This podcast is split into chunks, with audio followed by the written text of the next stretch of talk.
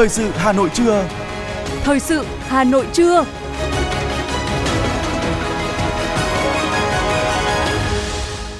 Xin kính chào quý vị và các bạn. Bây giờ là chương trình thời sự của Đài Phát thanh và Truyền hình Hà Nội. Chương trình trưa nay thứ ba ngày mùng 2 tháng 1 có những nội dung chính sau đây. Chủ tịch nước Võ Văn Thưởng đã dự lễ kỷ niệm 20 năm thành lập tỉnh Hậu Giang và trao huân chương lao động hạng nhất tặng Đảng bộ, chính quyền và nhân dân tỉnh Hậu Giang. Hà Nội Concert Hòa nhạc năm mới 2024 do Đài Phát thanh và Truyền hình Hà Nội thực hiện diễn ra tại Nhà hát lớn Hà Nội. Kinh tế số Việt Nam hấp dẫn hàng đầu khu vực. Hà Nội xử phạt 29 bãi giữ xe thu giá quá quy định dịp năm mới 2024. Phần tin thế giới có những sự kiện nổi bật. Nền kinh tế Ấn Độ tiếp tục tăng trưởng nhanh nhất thế giới. Ghi nhận hơn 80 dư chấn sau trận động đất tại Nhật Bản và sau đây là nội dung chi tiết. Thưa quý vị, tối qua, Chủ tịch nước Võ Văn Thưởng đã dự lễ kỷ niệm 20 năm thành lập tỉnh Hậu Giang và trao huân chương lao động hạng nhất tặng Đảng bộ, chính quyền và nhân dân tỉnh Hậu Giang. Chủ tịch nước Võ Văn Thưởng nhấn mạnh, Hậu Giang cần nhận thức sâu sắc vai trò, vị trí, tiềm năng và những khó khăn của tỉnh cùng những bài học kinh nghiệm quý báu trong 20 năm qua để tiếp tục khơi dậy tinh thần đổi mới, tận dụng thế mạnh của tỉnh miền sông nước và lợi thế của địa phương đi sau để phát triển nhanh và bền vững. Chủ tịch nước cho rằng là vựa lúa của miền Tây, Hậu Giang cần tiếp tục phát triển nông nghiệp với năng suất cao, chất lượng tốt, tích cực chuyển đổi số trong lĩnh vực nông nghiệp, coi biến đổi khí hậu không chỉ là thách thức mà còn là bài học để ứng xử khiêm tốn và khoa học với thiên nhiên. Chủ tịch nước Võ Văn Thưởng lưu ý tỉnh cần bảo vệ môi trường dòng sông Hậu, gìn giữ thật tốt khu bảo tồn thiên nhiên Lung Ngọc Hoàng, lá phổi xanh của vùng đất chín rồng, giữ cân bằng sinh thái tự nhiên để Hậu Giang mãi xanh, sạch đẹp, đậm đà bản sắc miền Tây sông nước. Tối qua, chương trình Hà Nội Concert Hòa nhạc năm mới 2024 do Đài Phát thanh và Truyền hình Hà Nội thực hiện đã diễn ra ấn tượng tại Nhà hát lớn Hà Nội. Dự chương trình có Phó trưởng Ban tuyên giáo Trung ương Lê Hải Bình, Thứ trưởng Bộ Ngoại giao Lê Thị Thu Hằng, Phó Chủ tịch Ủy ban nhân dân thành phố Hà Nội Hà Minh Hải. Đây là chương trình hòa nhạc thường niên vào dịp đầu năm mới nhằm triển khai cụ thể nghị quyết của Thành ủy Hà Nội về phát triển công nghiệp văn hóa trên địa bàn thủ đô giai đoạn 2021 2025, định hướng đến năm 2030, tầm nhìn đến năm 2045. Đồng thời, mong muốn mang đến một bữa tiệc âm nhạc phong phú, đẳng cấp cho công chúng để đón chào một năm mới trong sự kỳ vọng về những điều tốt đẹp. Dưới sự chỉ huy của nhạc trưởng Honna Tetsuji, dàn nhạc giao hưởng quốc gia Việt Nam cùng nghệ sĩ Mạnh Hoạch đã khiến khán giả bồi hồi xúc động, hồi tưởng không khí Hà Nội hào hùng những năm xưa trong tác phẩm. Quy mô tuyển mới trình độ đại học ngành STEM ở Việt Nam tăng khá trong 3 năm trở lại đây, song còn thấp hơn nhiều lần so với các nước trong khu vực và châu Âu. Cả nước hiện có 172 cơ sở đào tạo thuộc 150 cơ sở giáo dục đại học đầu mối có đào tạo trình độ đại học các ngành STEM. Tuy nhiên, quy mô đào tạo giữa các cơ sở là khác nhau thực hiện nhiệm vụ chính phủ giao về nghiên cứu xây dựng đề án phát triển nguồn nhân lực chất lượng cao, phục vụ phát triển công nghệ cao trong các lĩnh vực khoa học, công nghệ thông tin, chuyển đổi số, công nghệ sinh học. Bộ Giáo dục và Đào tạo đã chủ trì phối hợp với các cơ quan đơn vị liên quan chuẩn bị dự thảo đề án trình Thủ tướng Chính phủ trong quý 2 năm 2024. Theo Bộ Giáo dục và Đào tạo, cùng với việc triển khai đề án, Bộ cũng tiếp tục nghiên cứu xây dựng các giải pháp mở rộng, nâng cao hiệu quả đào tạo các ngành chất lượng cao nhằm thu hút sinh viên theo học các ngành STEM như hỗ trợ tài chính cho người học, có chính sách thu hút doanh nghiệp tham gia đào tạo, hỗ trợ việc làm cho người học sau khi tốt nghiệp, xây dựng cơ chế đãi ngộ cho đội ngũ giảng viên, nhà khoa học.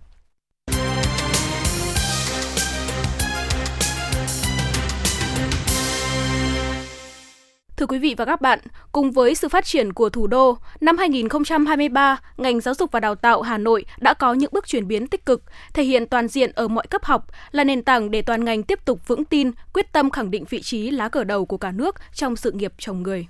Năm 2023, sự nghiệp giáo dục đào tạo thủ đô có những chuyển biến toàn diện đều khắp ở các cấp học, nhà trường, loại hình giáo dục với quy mô hơn 2.800 trường học với gần 2,3 triệu học sinh, gần 123.000 giáo viên.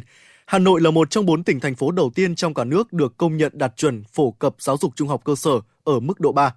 Học sinh thủ đô tiếp tục khẳng định vị trí dẫn đầu cả nước trong các kỳ thi học sinh giỏi quốc gia, quốc tế với 12 học sinh đạt giải quốc tế và 141 học sinh đạt giải quốc gia. Đặc biệt, trong năm 2023, Tỷ lệ tốt nghiệp trung học phổ thông toàn thành phố đạt 99,56%, xếp thứ 16, tăng 11 bậc so với năm 2022. Đã có 92 học sinh được kết nạp đảng, bằng gần 4 lần tổng số học sinh được kết nạp từ năm 2010 đến năm 2022. Toàn ngành giáo dục đã tập trung đổi mới nội dung, chương trình, phương pháp dạy học, kiểm tra, đánh giá. chất lượng dạy học ngày càng được nâng lên và luôn dẫn đầu cả nước về tỷ lệ học sinh khá giỏi và tỷ lệ học sinh có hạnh kiểm tốt. Điểm bình quân các môn thi tuyển sinh vào lớp 10 trung học phổ thông toàn thành phố tăng. Đặc biệt, tỷ lệ tốt nghiệp trung học phổ thông chung của toàn thành phố đạt 99,56%, tăng 11 bậc so với năm 2022, là kết quả cao nhất trong 10 năm qua. Hà Nội còn là địa phương có nhiều điểm 10 thi tốt nghiệp trung học phổ thông nhất cả nước với hơn 1.200 điểm 10, tăng 3,35 lần so với năm 2022. Tỷ lệ trường công lập đạt chuẩn quốc gia toàn thành phố là 74,2%. Phấn đấu đạt tỷ lệ 80 đến 85% trường chuẩn quốc gia vào năm 2025. Ông Trần Thế Cương, Giám đốc Sở Giáo dục và Đào tạo thành phố Hà Nội cho biết. Theo nghị quyết của Đại hội Đảng bộ thành phố Hà Nội lần thứ 17 là đến năm 2025 thành phố Hà Nội sẽ đạt cái tỷ lệ trường chuẩn quốc gia từ 80 đến 85%. Cho nên chúng tôi cũng rất là mong muốn là Ờ, lãnh đạo thành phố cũng có sự chỉ đạo với cấp ủy chính quyền của các quận huyện thị xã quan tâm thì mới triển khai thực hiện được.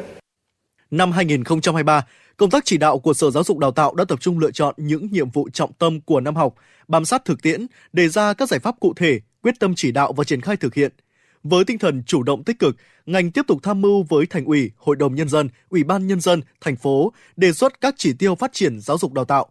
Các điều kiện đảm bảo chất lượng giáo dục được đầu tư tốt hơn. Ngành đã chủ động tham mưu Ủy ban Nhân dân thành phố để có nhiều giải pháp ổn định công tác tuyển sinh vào các lớp đầu cấp, phân tuyến hợp lý, không để xảy ra tình trạng thiếu chỗ học. Mạng lưới trường lớp được mở rộng, cơ sở vật chất thiết bị, đồ dùng học tập được tăng cường đầu tư, cơ sở hạ tầng công nghệ thông tin được nâng cao – công tác xây dựng trường chất lượng cao và trường chuẩn quốc gia được quan tâm. Ứng dụng công nghệ thông tin trong công tác tuyển sinh đầu cấp và quản lý học sinh được chú trọng đẩy mạnh. Tiến tới đồng bộ hóa dữ liệu, góp phần nâng cao hiệu quả quản lý giáo dục. Cô giáo Ngô Thị Thu Huyền, hiệu trưởng trường tiểu học Đồng Mai 1, quận Hà Đông, chia sẻ được sự quan tâm của các cấp lãnh đạo thì trường tiểu học Đồng Mai 1 đã có những cái bước chuyển biến tích cực về cơ sở vật chất thì ba đơn nguyên được xây dựng. Bên cạnh đó à, cũng được đầu tư xây dựng nhà đa năng, bếp ăn bán chú để phù hợp với việc cho các con học sinh học hai buổi trên ngày. Về chất lượng giáo viên thì ngày càng được nâng cao. Trong những năm gần đây thì chúng tôi có được rất nhiều giải à, cấp quận, cấp thành phố. Theo Bộ trưởng Bộ Giáo dục và Đào tạo Nguyễn Kim Sơn, giáo dục Hà Nội có nhiều thuận lợi nhưng cũng đầy thách thức bởi quy mô giáo dục rất lớn, là nơi được kỳ vọng phải đạt chất lượng tốt nhất, mẫu mực nhất, là nơi mà phụ huynh có trình độ với đòi hỏi cao. Thời gian tới, ngành giáo dục và đào tạo thủ đô tiếp tục tập trung triển khai đầy đủ, toàn diện các nhiệm vụ theo tinh thần nghị quyết số 29, quan tâm phát triển đội ngũ nhà giáo và cán bộ quản lý giáo dục giỏi về chuyên môn nghiệp vụ, tâm huyết, nhấn mạnh trách nhiệm của nhà giáo thủ đô, Bộ trưởng Nguyễn Kim Sơn mong muốn. Trong quá trình đổi mới thì những người mà đi sâu vào công việc, năng lực tốt sẽ thành công trước. Những người ấy cần phải hỗ trợ cho người khác hỗ trợ cho đồng nghiệp hỗ trợ trong ngôi trường của mình và cả ngôi trường khác cho nên cần phải lan tỏa điều mình đã trải nghiệm cần phải lan tỏa điều mà mình đã tâm đắc cần phải lan tỏa điều mà mình đã đổi mới được. Cần phải lan tỏa cả cái mới cái tích cực cái ấm áp của giáo dục. Một nền giáo dục đang hình thành những giá trị mới. Trang cũng mong rằng thủ đô cần phải dẫn dắt cả nước. Nhà giáo của thủ đô cần phải lan tỏa và mẫu mực cho cả nước. Với sự nỗ lực của ngành giáo dục, đội ngũ cán bộ, giáo viên và học sinh, những thành tích mà ngành giáo dục thủ đô đã đạt được trong năm 2023 sẽ là động lực để giáo dục thủ đô tiếp tục phát triển cả về quy mô, chất lượng, khẳng định vị thế đầu tàu của cả nước.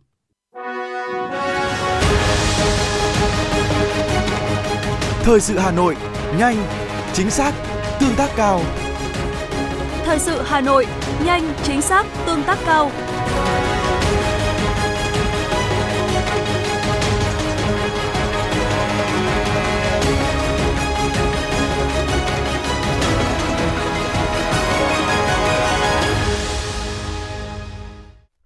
Thưa quý vị, theo báo cáo mới đây, nền kinh tế số của Việt Nam dự kiến tăng trưởng 20% mỗi năm trong giai đoạn 2023-2025, nhanh nhất Đông Nam Á và đang trên đà đạt giá trị 45 tỷ đô la vào năm 2025.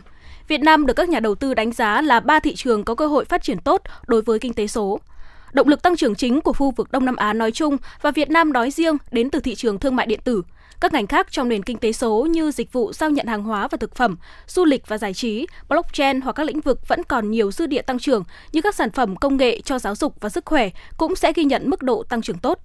Bộ Thông tin và Truyền thông ước tính tỷ trọng kinh tế số trong GDP Việt Nam năm 2023 đạt 16,5%. Tốc độ phát triển kinh tế số của Việt Nam vào khoảng 20% một năm, gấp 3 lần tốc độ tăng trưởng GDP. Việt Nam là nước có tốc độ tăng trưởng kinh tế số nhanh nhất khu vực Đông Nam Á và năm thứ hai liên tiếp với tăng trưởng kép 19% và được dự báo sẽ tiếp tục giữ vị trí này trong năm 2025. Thưa quý vị, Forbes cho biết tính đến 18 giờ ngày 1 tháng 1 năm 2024, tổng tài sản của nhóm tỷ phú giàu nhất Việt Nam đạt 13,3 tỷ đô la Mỹ. Hiện ông Phạm Nhật Vượng sở hữu khối tài sản dòng lên tới 4,7 tỷ đô la Mỹ. Bà Nguyễn Thị Phương Thảo, tổng giám đốc hãng hàng không Vietjet Air là người phụ nữ duy nhất góp mặt trong danh sách này với tổng tài sản 2,4 tỷ đô la Mỹ. Theo sát là ông Trần Đình Long, chủ tịch tập đoàn Hòa Phát với 2,3 tỷ đô la Mỹ theo sau vẫn là các tỷ phú quen thuộc như ông Trần Bá Dương, Chủ tịch Thaco, ông Hồ Hùng Anh, Chủ tịch Techcombank và ông Nguyễn Đăng Quang, Chủ tịch Masan Group. Năm 2025, nâng hạng thị trường chứng khoán Việt Nam từ thị trường cận biên lên thị trường mới nổi là mục tiêu của chính phủ trong chiến lược phát triển thị trường chứng khoán đến năm 2030. Gần đây, tín nhiệm quốc gia của nước ta được thế giới đánh giá cao, là một thuận lợi cho việc nâng hạng thị trường. Tuy nhiên, hiện có hai nhóm vấn đề cần cải thiện là yêu cầu kỹ quỹ trước giao dịch và giới hạn sở hữu nước ngoài. Khi được nâng hạng, chứng khoán Việt Nam sẽ hút dòng tiền lớn từ các nhà đầu tư nước ngoài. Mục tiêu đặt ra là quy mô vốn hóa thị trường cổ phiếu đạt 100% GDP vào năm 2025 và đạt 120% GDP vào năm 2030. Giá vàng trong nước dạng sáng nay ổn định. Hiện tại giá vàng miếng các thương hiệu được niêm yết cụ thể. Giá vàng SJC ở khu vực Hà Nội niêm yết ở mức 71 triệu đồng một lượng mua vào và 74,02 triệu đồng một lượng bán ra. Vàng Doji tại khu vực Hà Nội đang mua vào ở mức 68 triệu đồng một lượng và bán ra ở mức là 74 triệu đồng một lượng. Giá vàng giao ngay niêm yết tại Kitco ở mức hơn 2.062 đô la Mỹ một ounce. Với giá vàng trong nước ổn định và giá vàng thế giới niêm yết tương đương gần 60,7 triệu đồng một lượng nếu quy đổi theo tỷ giá Vietcombank chưa thuế phí, chênh lệch giữa giá vàng trong nước và thế giới khoảng trên 13 triệu đồng một lượng. Trong thời gian nghỉ Tết Dương lịch, cụ thể từ đêm 31 tháng 12 năm 2023 tới dạng sáng ngày 1 tháng 1 năm 2024, lực lượng chức năng thuộc Công an quận Hoàn Kiếm đã lập biên bản xử phạt 29 bãi trông giữ xe vi phạm. Trong đó các lỗi chủ yếu là trông xe không phép, trông xe quá diện tích, vị trí so với giấy phép và thu không đúng với mức giá quy định. Đối với cơ sở trông giữ xe không phép, mức phạt là 2,5 triệu đồng. Trong khi đó, việc trông giữ xe không đúng với giấy phép bị phạt tương ứng với diện tích sai chiếm dụng, mức phạt trung bình là từ 2,5 đến 7,5 triệu đồng. Công an huyện Trường Mỹ vừa triệt phá đường dây buôn bán pháo nổ liên tỉnh về Hà Nội. Qua giám định sơ bộ, đơn vị đã phát hiện và thu giữ tổng cộng hơn 40 kg pháo nổ. Qua kiểm tra, lực lượng chức năng đã phát hiện Vư Mỹ Hùng sinh năm 2007, trú tại huyện Mèo Vạc, tỉnh Hà Giang, đang vận chuyển 7 hộp pháo hoa nổ và khai nhận được thuê lấy pháo hoa nổ từ gara Tuấn Khương ở thị trấn Kép, huyện Lạng Giang, Bắc Giang, rồi giao cho người không biết tên tại thị trấn Trúc Sơn. Ngay sau đó, Công an huyện Trường Mỹ đã khám xét khẩn cấp gara ô tô Tuấn Khương. Tại đây, công an thu giữ hàng chục ống hình trụ tròn. Qua giám định sơ bộ, đây là pháo hoa nổ, tổng khối lượng gần 50 kg, đồng thời bắt giữ Nguyễn Văn Tuân, sinh năm 1977, ở thị trấn Kép, huyện Lạng Giang, tỉnh Bắc Giang là chủ gara ô tô về hành vi buôn bán pháo hoa nổ. Hiện công an huyện Trường Mỹ đang tiếp tục điều tra và làm rõ vụ việc. Từ ngày 1 tháng 1 năm 2024, Vinbus chính thức vận hành khai thác tuyến bít điện E10 kết nối khu đô thị Ocean Park với sân bay quốc tế Nội Bài. Tuyến xe buýt điện E10 kết nối nội đô Hà Nội với sân bay Nội Bài có lộ trình chuyến chiều đi từ khu đô thị Ocean Park, điểm dừng cuối là bãi đỗ xe nhà ga quốc tế T2. Tuyến có cự ly 40,2 km, sử dụng phương tiện xe buýt điện do VinFast sản xuất với nhiều tính năng hiện đại, có sức chứa 68 chỗ, vận hành 96 lượt xe trên một ngày với tần suất 20 phút một lượt, từ 5 giờ đến 22 giờ mỗi ngày với giá vé là 9.000 đồng trên một hành khách một lượt. Bên cạnh tuyến E10, tại cảng hàng không quốc tế Nội Bài cũng đang sử dụng xe buýt điện của Vinbird để nối chuyến phục vụ du khách với số hiệu là NIA. Tuyến NIA đưa đón du khách di chuyển từ nhà ga quốc nội T1 đến nhà ga quốc tế T2 với tần suất là 15 đến 20 phút một chuyến và không thu phí.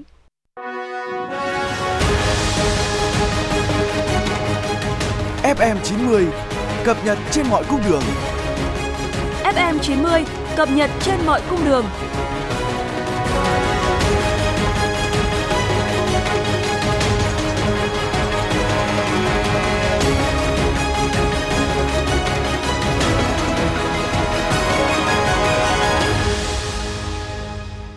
Thưa quý vị, năm 2023, du lịch Hà Nội có sức bật mới, tạo sự bứt phá mạnh mẽ, để lại dấu ấn tích cực trong bức tranh tươi sáng của du lịch Việt Nam. Điều đó thể hiện ở việc Hà Nội được vinh danh ở nhiều hạng mục giải thưởng du lịch quốc tế uy tín, lượng khách nội địa và quốc tế đã vượt mục tiêu. Có thể thấy ngành du lịch Hà Nội đã dần hồi phục, các doanh nghiệp du lịch đã chủ động, sáng tạo giới thiệu nhiều sản phẩm mới và được đông đảo du khách đón nhận. Ngay sau đây, mời quý vị cùng nhìn lại một năm của ngành du lịch thủ đô. Có thể nhìn thấy dấu ấn rõ nét tạo nên sức hút là những thành công trong hoạt động chuyển đổi số, ứng dụng công nghệ trong khâu quản lý, xây dựng sản phẩm mới. Điển hình như Hà Nội đã triển khai phần mềm cơ sở dữ liệu của toàn ngành du lịch du lịch.myhanoi.vn và đưa vào khai thác từ đầu năm 2023 triển khai kế hoạch điều tra, khảo sát, đánh giá thực trạng du lịch nông nghiệp, nông thôn và phần mềm quản lý cơ sở dữ liệu du lịch nông nghiệp nông thôn trên địa bàn thành phố Hà Nội hình thành bản đồ số du lịch bằng nhiều thứ tiếng thể hiện các thông tin thu hút du khách. Cùng với hoạt động chuyển đổi số, Hà Nội gây ấn tượng khi trở thành địa phương đi đầu cả nước với các sản phẩm tour đêm với 15 sản phẩm được công bố. Trong đó nổi bật là những sản phẩm có gắn với công nghệ như tour đêm tinh hoa đạo học tại Văn Miếu Quốc Tử Giám, sản phẩm chạm vào đêm Hà Nội tại Trung tâm Văn hóa số 22 Hàng Buồm, Hà Nội đã đón 4 triệu lượt khách quốc tế, tăng hơn 266% so với năm 2022. Tổng thu từ khách du lịch ước đạt 87,65 nghìn tỷ đồng, tăng 45,5% so với năm 2022. Năm 2023, Hà Nội đón nhận nhiều tin vui khi liên tiếp nhận nhiều giải thưởng du lịch quốc tế do các tổ chức uy tín bình chọn vinh danh – điển hình như điểm đến du lịch thành phố hàng đầu châu Á, điểm đến du lịch thành phố hàng đầu châu Á cho kỳ nghỉ ngắn ngày và cơ quan quản lý du lịch thành phố hàng đầu châu Á. Mới đây, Hà Nội được vinh danh điểm đến thành phố golf tốt nhất thế giới năm 2023. Điều này đã khẳng định thành phố là điểm du lịch độc đáo, hấp dẫn và chất lượng. Ông Nguyễn Trùng Khánh, Cục trưởng Cục Du lịch Quốc gia Việt Nam nhận định.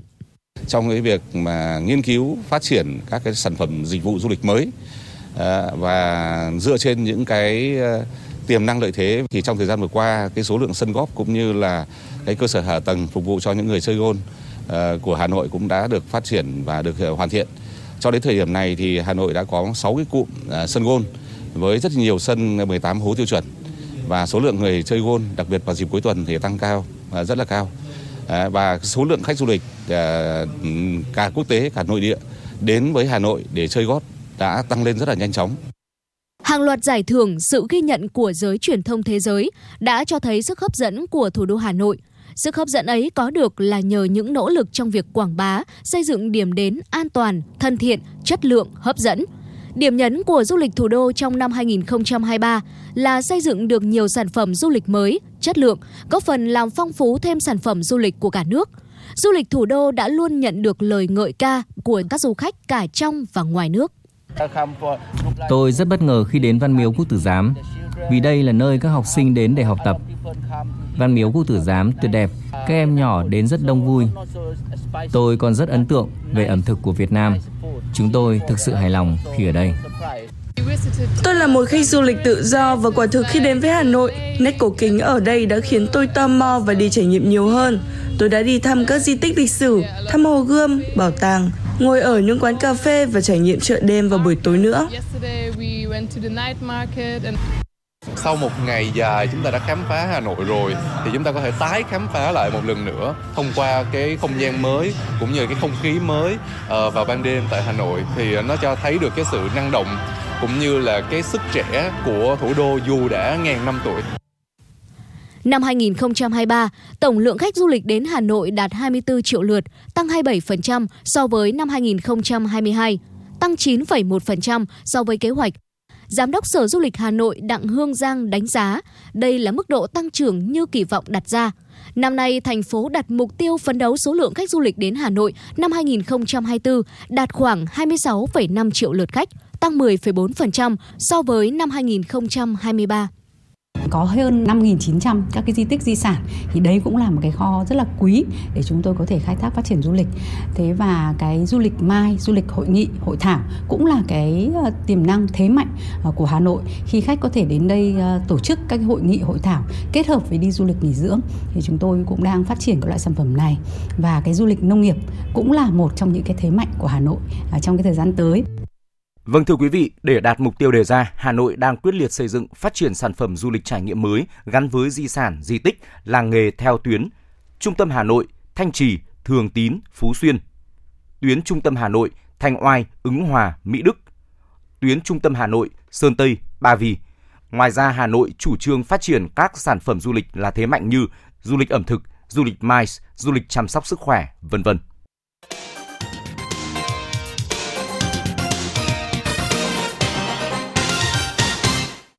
Thưa quý vị, Ấn Độ đã phóng thành công vệ tinh phân cực tia X lên quỹ đạo quanh trái đất để nghiên cứu các hố đen vũ trụ và sao neutron. Đây là vệ tinh khoa học chuyên dụng đầu tiên của Tổ chức Nghiên cứu Không gian Ấn Độ, thực hiện nghiên cứu về cấp phép cho phân cực bức xạ tia X từ các nguồn thiên thể trong không gian. Phân cực tia X đóng vai trò là công cụ chuẩn đoán quan trọng để kiểm tra cơ chế bức xạ và hình học của các nguồn thiên thể. Thủ tướng Ấn Độ đã ca ngợi việc phóng thành công vệ tinh phân cực tia X của nước này, đồng thời cho rằng đây là một khởi đầu tuyệt vời cho năm 2024 của các nhà khoa học Ấn Độ. Chuyển sang một thông tin đáng chú ý, Tòa án tối cao Israel đã bác bỏ đạo luật sửa đổi do chính phủ đề xuất và đã được Quốc hội thông qua. Đạo luật này hạn chế quyền của Tòa án tối cao vô hiệu hóa các quyết định của chính phủ mà họ thấy không hợp lý. Quyết định nhận được sự ủng hộ của 8 trong tổng số 15 thẩm phán. Lý do là bản sửa đổi đã lược bỏ một điều khoản quan trọng cho phép tòa án bác bỏ các quyết sách của cơ quan hành pháp và lập pháp nếu xét thấy có sự bất hợp lý hoặc chưa được xem xét kỹ lưỡng – Bên cạnh đó, hầu hết các thẩm phán cũng nhất trí duy trì quyền thẩm định tư pháp của tòa án tối cao đối với các dự luật sửa đổi của luật cơ bản. Ukraine thông báo bắn hạ 87 trong 90 UAV tự sát được Nga triển khai trong đêm, nhưng dường như để lọt nhiều tên lửa dẫn đường. Cơ quan này cho hay lực lượng phòng thủ đã đánh chặn số lượng UAV kỷ lục, nhưng không đề cập đến các tên lửa được Nga khai hỏa. Giới chức Ukraine cũng cảnh báo nguy cơ bị tập kích bởi tên lửa siêu vượt âm Kizat do phát hiện tiêm kích hạng nặng MiG-31K hoạt động, nhưng không có vụ phóng nào xảy ra. Không quân Ukraine sau đó thông báo Nga mở thêm một đợt tấn công bằng 10 UAV tự sát từ hướng Bắc, tuyên bố bắn hạ được 9 chiếc và một tên lửa dẫn đường KH-59 ở mặt trận phía đông. Bộ Quốc phòng Nga chưa bình luận về thông tin. Hải quân Mỹ cho biết tàu sân bay Gerald R. Ford sẽ quay trở lại cảng Virginia của nước Mỹ, chấm dứt việc triển khai tới đợi, tới phía đông địa Trung Hải nhằm hỗ trợ Israel sau cuộc tấn công ngày 7 tháng 10 của phong trào Hồi giáo Hamas. Bộ trưởng Bộ Quốc phòng Mỹ đã gia hạn triển khai Ford 3 lần với hy vọng sự hiện diện của nó sẽ ngăn cản Iran và các nhóm liên kết với Iran. Quân đội Mỹ ở Iraq và Syria đã phải hứng chịu các cuộc tấn công bằng máy bay không người lái và tên lửa của lực lượng Houthi được Iran hậu thuẫn. Từ ngày 1 tháng 1 năm 2024, chương trình tự do hóa thị thực được nhiều người chờ đợi của Liên minh châu Âu đã có hiệu lực, cho phép công dân Kosovo vào khu vực không biên giới châu Âu và không cần thị thực. Theo Ủy ban châu Âu, cơ quan điều hành của EU, Kosovo đến năm 2018 đã đáp ứng tất cả các tiêu chí cần thiết cho chế độ miễn thị thực, bao gồm quản lý biên giới và cư di cư. Tuy nhiên, sự chấp thuận đã bị Pháp và Hà Lan từ chối vì lo ngại về khả năng xảy ra các làn sóng di cư mới, cũng như năm thành viên EU khác gồm Cộng hòa Cyprus, Hy Lạp, Romania, Slovakia và Tây Ban Nha. Các quốc gia này không nhận nền độc lập của Kosovo khỏi Serbia. Chính phủ Thái Lan đặt mục tiêu tạo ra khoản thu 3.500 tỷ bạt, tương đương khoảng 100 tỷ đô la Mỹ cho nền kinh tế thông qua ngành du lịch trong năm 2024. Để thực hiện mục tiêu đạt doanh thu như vậy, các nhà chức trách Thái Lan đã và đang triển khai chiến dịch quảng bá Thái Lan như một điểm đến tuyệt vời trong suốt cả năm. Chiến dịch này sẽ tập trung quảng bá những điểm đến du lịch ít được biết đến, kết hợp cùng với những địa điểm nổi tiếng đối với du khách. Theo người phát ngôn của chính phủ Thái Lan, dự kiến doanh thu từ khách du lịch trong nước là 1.000 tỷ bạt, tương đương khoảng hơn 28 tỷ đô la Mỹ và từ du khách quốc tế là 2.500 tỷ bạt, tương đương khoảng hơn 71 tỷ đô la Mỹ. Nhờ nhu cầu tiêu dùng mạnh mẽ, Ấn Độ có thể vẫn sẽ là nền kinh tế lớn tăng trưởng nhanh nhất thế giới vào năm 2024, với GDP tăng trưởng nhanh hơn dự kiến là 7,6% trong quý từ tháng 7 đến tháng 9 nhờ các cú hích từ chi tiêu và sản xuất của chính phủ. Đáng chú ý, mức tăng trưởng này đã bứt phá vượt qua hầu hết các dự tính trước đó. Phòng Thương mại và Công nghiệp Ấn Độ cho biết nhu cầu của người tiêu dùng sẽ tiếp tục dẫn đến quyết định gia tăng đầu tư vào các lĩnh vực như xây dựng, khách sạn và cơ sở hạ tầng, bao gồm đường sắt và hàng không. Truyền thông Nhật Bản đưa tin sau trận động đất mạnh xảy ra vừa qua, nước này đã ghi nhận chuỗi 87 dư chấn có độ lớn trên 2,0 độ Richter. Đài truyền hình NHK lưu ý có nguy cơ xảy ra dư chấn mạnh trong khoảng một tuần, đặc biệt là trong 2 đến 3 ngày tới. Trong khi đó, cơ quan khí tượng Nhật Bản đã hạ mức cảnh báo sóng thần xuống mức khuyến cáo sau khi xuất hiện những đợt sóng đầu tiên. Dạng sáng nay theo giờ địa phương, chính quyền địa phương xác nhận có 4 người đã thiệt mạng ở tỉnh Ishikawa sau trận động đất trên. Năm 2023, gần 30.000 người nhập cư đã vượt eo biển Manche từ lục địa châu Âu sang Anh, giảm khoảng 36% so với năm trước đó. Eo biển Manche là một trong những tuyến đường vận tải biển bận rộn nhất thế giới. Việc giải quyết tình trạng người di cư xâm nhập bất hợp pháp qua tuyến đường này đã đặt ra nhiều thách thức cho đảng bảo thủ cầm quyền. Chính phủ Anh mới đây khẳng định thỏa thuận với chính phủ Pháp dành 480 triệu bảng Anh, tức là khoảng 610 triệu đô la Mỹ để tăng cường các nỗ lực nhằm ngăn chặn người nhập cư đã bắt đầu có hiệu quả. Hành trình vượt eo biển Manche trên đường con thuyền nhỏ tiềm ẩn nhiều nguy cơ, nguy hiểm với các thảm kịch đắm thuyền từng xảy ra khiến nhiều người thiệt mạng. Vừa qua, cảnh sát Hà Lan thông báo đã bắt hơn 200 người trong các vụ bạo động xảy ra đêm giao thừa tại quốc gia này. Cảnh sát cho biết rất nhiều sự cố nghiêm trọng và tình trạng bạo lực không thể chấp nhận được. Ở một số thành phố của Hà Lan, cảnh sát đã bị tấn công bằng đá hoặc pháo hoa. Hàng chục cảnh sát cũng đã bị thương khi làm nhiệm vụ. Cảnh sát tại thành phố Rotterdam cho biết hơn 100 ô tô và các phương tiện khác đã bị phóng hỏa. Tại thủ đô Amsterdam và nhiều thành phố khác, các đội đặc nhiệm chống bạo động đã được huy động hỗ trợ giải tán những đám đông bạo loạn. Ngoài ra, các đội này cũng đã ra quân trên cả nước, hỗ trợ các đơn vị cứu hỏa bị tấn công bằng pháo hoa khi làm nhiệm vụ dập tắt các đám cháy.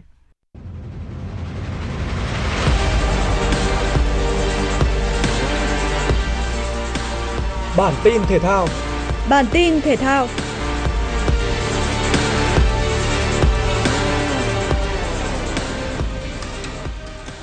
Kết thúc năm 2023, thể thao Việt Nam chưa thể hài lòng khi mới chỉ có 3 vận động viên giành được dự Olympic Paris 2024 với mục tiêu giành từ 12 đến 15 suất dự Olympic mà ngành thể thao đã đề ra. Cho đến giờ, Việt Nam mới có vận động viên Nguyễn Thị Thật đua xe đạp, Nguyễn Huy Hoàng môn bơi và Trịnh Thu Vinh bắn súng giành được tấm vé dự Olympic Paris 2024. So với mục tiêu đặt ra, số vé giành được là quá ít ỏi. Vì thế, nhiệm vụ trong vài tháng tới là rất nặng nề. Vì nhiều lý do mà khi bàn về tấm vé dự Olympic của thể thao Việt Nam, rất ít khi cái tên bóng đá được nhắc tới. Tuy nhiên, sau thành tích lọt vào trận chung kết giải vô địch U23 châu Á 2018, lọt vào tứ kết giải vô địch U23 châu Á năm 2022, niềm hy vọng được dấy lên. Với những thành tích tại giải vô địch U23 châu Á diễn ra gần đây, giành quyền lọt vào chung kết giải vô địch U20 thế giới năm 2017, bóng đá trẻ Việt Nam đã có sự tự tin khi đối đầu với các đối thủ tầm châu lục. Niềm tin đó còn thể hiện qua việc huấn luyện viên trưởng đội tuyển bóng đá quốc gia, ông Philippe Jouzier đặt mục tiêu hướng đến Olympic 2024. Giải bán Marathon Quốc tế Việt Nam 2024 diễn ra tại Hồ Thiền Quang, Hà Nội. Vào thời khắc thiêng liêng đầu tiên của năm 2024, giải đấu chứng kiến hai kỷ lục quốc gia cự ly bán marathon được phá. Nguyễn Thị Oanh và Hoàng Nguyên Thanh là hai vận động viên ghi được dấu ấn với kỷ lục quốc gia. Nhà vô địch marathon SEA Games 31 Nguyễn Hoàng Thanh cán đích đầu tiên với thành tích 1 giờ 06 phút 39, đồng thời phá kỷ lục quốc gia cự ly bán marathon của Đỗ Quốc Luật 1 giờ 7 phút 99. Với thành tích 1 giờ 15 phút 10, Nguyễn Thị Oanh phá kỷ lục của chính mình tại giải đấu 1 giờ 15 phút 23. Ấn tượng hơn, chủ nhân của 4 tấm vé huy chương vàng SEA Games 32 cũng phá kỷ lục quốc gia ở cự ly bán marathon của chính cô. Trận giao hữu chuẩn bị cho Asian Cup 2023 giữa Nhật Bản và Thái Lan đã diễn ra. Trận này, tuyển Nhật Bản thiếu vắng khá nhiều cầu thủ quan trọng đang chơi bóng tại châu Âu. Tương tự, tuyển Thái Lan cũng không có lực lượng tốt nhất. Tuy nhiên, phải chờ đến đầu hiệp 2, Nhật Bản mới tìm được bàn khai thông bế tắc nhờ công của Ao Tanaka ở phút 50. Sau đó lần lượt Keito Nakamura phút 72, Takuma Kawamura phút 83, Takumi Minamino phút 90 cộng 1 ghi bàn cho tuyển Nhật. Bàn còn lại do Elias Dola phút 74 bên phía Thái Lan đá phản lưới nhà. Đây là chiến thắng thứ 9 liên tiếp của tuyển Nhật Bản. Về phía Thái Lan, thất bại nặng nề này đã làm hỏng ngày ra mắt của tân huấn luyện viên Asatada Ishii. Ông thầy người Nhật Bản rõ ràng là còn rất nhiều việc phải làm với tuyển Thái Lan nếu muốn voi chiến thi đấu tốt tại Asian Cup 2023. Trung tâm Dự báo Khí tượng Thủy văn Quốc gia Hôm nay, khu vực Hà Nội có mưa vài nơi, sáng sớm sương mù và sương mù nhẹ, trưa chiều hứng nắng. Sáng và chiều, thời tiết Hà Nội nhiều mây, có mưa vài nơi, riêng sáng sớm có sương mù, trời rét. Nhiệt độ dao động trong khoảng từ 24 đến 26 độ. Đến tối và đêm mai, trời có mưa và rét, nhiệt độ dao động trong khoảng từ 18 đến 19 độ. Các quận huyện tại thủ đô đều có chỉ số UV cao nhất trong ngày, ở mức rất cao và xảy ra phổ biến trong khoảng từ 14 đến 16 giờ. Người dân lưu ý khi đi ra đường lưu ý bôi kem chống nắng hoặc có biện pháp che chắn để bảo vệ sức khỏe bản thân. Quý vị và các bạn vừa nghe chương trình thời sự của Đài Phát thanh và Truyền hình Hà Nội, chỉ đạo nội dung Nguyễn Kim Khiêm, chỉ đạo sản xuất Nguyễn Tiến Dũng, cố vấn chương trình Uông Ngọc Dậu, chịu trách nhiệm tổ chức sản xuất Trà My, chịu trách nhiệm kỹ thuật Phạm Lê Minh, tổ chức sản xuất Hà Thư cùng phát thanh viên Trọng Khương Lưu Hoài, kỹ thuật viên Kim Thoa phối hợp thực hiện. Xin chào và hẹn gặp lại quý vị trong chương trình thời sự 19 giờ tối nay.